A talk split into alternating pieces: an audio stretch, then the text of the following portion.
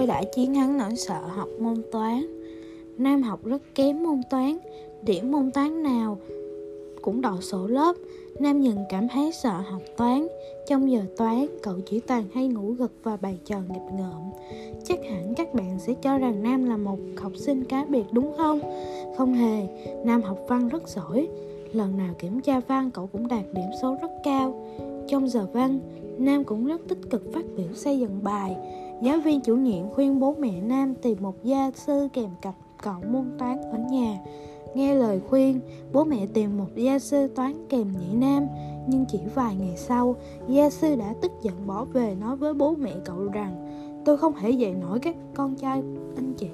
Bé không muốn học, tôi xin phép nghỉ từ ngày mai." Bố mẹ đã tìm rất nhiều gia sư, nhưng cũng chỉ được vài ngày, họ đều không chịu được và xin nghỉ. Bố mẹ vô cùng thất vọng về cậu. Thế rồi, và một ngày bước ngoặt đã xảy ra. Hôm đó, cả lớp điều chỉnh chỗ ngồi. Bạn cùng bàn của Nam là Nhung thì chỉ lại trái ngược hoàn toàn với Nam. Học rất giỏi toán, nhưng văn lại rất kém. Trong giờ toán, trong khi Nhung chăm chú nghe cô giảng bài thì Nam ngồi nghịch ngợm. Thấy trên bàn Nhung có chiếc gọt bút chì mới, Nam đưa tay vớ lấy thì bị Nhung ngăn cản lại. Nhung ra điều kiện: "Nếu cậu chăm chỉ học toán, tớ sẽ cho cậu mượn." Vì rất muốn nghịch chiếc bút chì đó, Nam bắt đầu tập trung nghe giảng. Lúc đầu, Nam nghe giảng cứ như vịt nghe sấm, cậu không hiểu gì cả. Cậu liền quay sang hỏi Nhung, sau đó còn tích cực giơ tay trả lời câu hỏi của cô. Tan lớp, Nam chạy theo Nhung hỏi những bài chưa hiểu trên lớp. Hóa ra là vậy, bây giờ cậu mới vỡ lẽ. Thì ra, trước giờ mình đã đi sai hướng. Những giờ toán sau, Nam rất tích cực chăm chú nghe giảng, còn xung phong lên bảng làm bài tập nữa. Cô và cả lớp rất ngạc nhiên.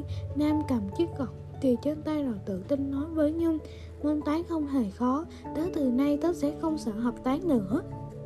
Nhờ sự giúp đỡ của Nhung, Nam đã chiến thắng nỗi sợ học toán. Điểm số môn toán của cậu cũng dần được cải thiện. Môn toán thật ra không đáng sợ, chỉ là do các em chưa tìm được phương pháp học đúng mà thôi.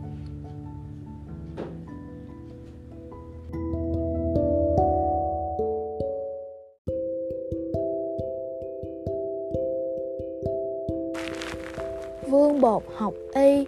Năm 13 tuổi, Vương Bột cùng cha đến thành Lạc Dương.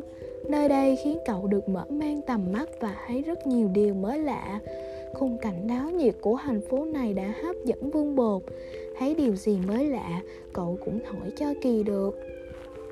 Một hôm, Vương Bột đang đi trên phố thì thấy một nhóm người đang vây quanh một ông lão. Vương Bột chen vào đám đông thì thấy ông lão râu tóc bạc phơ đang bắt mạch cho người bệnh. Hai mắt ông nhắm nghiền, không cần nhìn sắc mặt của người bệnh, ông vẫn bắt bệnh rất chuẩn. Sau khi được bắt bệnh xong, mọi người lấy một nắm hút lá chỗ ông lão rồi vui vẻ ra về. Vương Bột nghe mọi người nói: "Thầy Tào đúng là hoa đà tái thế, khám chữa bệnh rất giỏi." Cả ngày hôm đó, nhà thầy Tào tấp nập người qua lại. Ông bận không ngớt tay. Vương Bột mãi xem ông khám bệnh đến nỗi quên cả ăn cơm. Trời tối, khi bệnh nhân đã về hết, thầy Tào lúc này mới để ý đến cậu bé đứng bên cạnh. Sau khi nghe được nguyện vọng cậu bé muốn theo ông học cách chữa bệnh, ông xoa đầu nhẹ đầu cậu bé nói: "Cháu về nhà đi, học nghề y vất vả lắm. Một đứa trẻ như cháu không thể học được đâu." Thầy Tào không hề để tâm đến những lời nói của Vương Bột, bởi cậu chỉ là một đứa trẻ, chắc cậu chỉ đang nói đùa mà thôi. Sáng hôm sau, Vương Bột lại đến đúng chỗ hôm qua chờ đợi. Cậu lại tiếp tục chăm chú nhìn thầy Tào chữa bệnh, hỏi này hỏi kia. Cậu còn nhanh nhẹn chạy ngược chạy xuôi giúp thầy Tào mấy việc lặt vặt. Suốt nửa tháng trời, ngày nào Vương Bột cũng đợi thầy Tào ở bên đường, sau đó giúp ông làm những việc lặt vặt. Quyết tâm học nghề y của cậu vẫn không hề dao động. Cuối cùng, một ngày, Thầy Hút già đã đích thân đến tận nhà Vương Bột. Sau khi được sự đồng ý của bố cậu, ông quyết định nhận Vương Bột làm học trò, sau đó đưa cậu lên núi học nghề y. Trên núi, hai thầy trò không quản ngại núi cao rừng sâu, ngày ngày đi hái hút. Có những hôm phải đi rất xa, hai thầy trò tìm những thân cây to hoặc hang động làm nơi nghỉ chân. Có rừng sâu là nhà, có những loài động vật hoang dã là bầu bạn. Vậy còn thức ăn thì sao? Hai thầy trò về cơ bản không có bữa nào gọi là đàng hoàng cả. Đi đến đâu lại hái rau rừng nấu ăn. Sau khi sống trên núi được một tháng, Vương Bột thấy tâm hồn mình như đã hòa quyện vào với thiên nhiên hoang dã. Nhà Vương Bột vốn cũng thuộc hàng khá giả. Từ nhỏ điều kiện sống của cậu đã rất tốt, nhưng cậu không hề sợ hãi hay chùn bước trước cuộc sống vất vả này. Ngược lại, rất thích cuộc sống gần gũi với thiên nhiên. Hàng ngày chăm chỉ học hỏi mọi thứ từ thầy.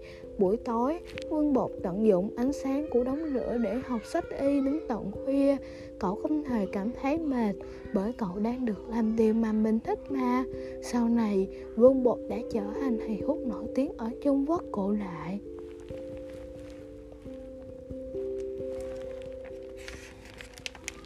Làm điều mình thích thì bạn sẽ không bao giờ cảm thấy vất vả, ngược lại còn rất thích thú với nó nữa. Các bạn nhỏ nếu cảm thấy chán ghét việc học thì hãy xem lại mình đã tìm được hứng thú trong học tập hay chưa nhé.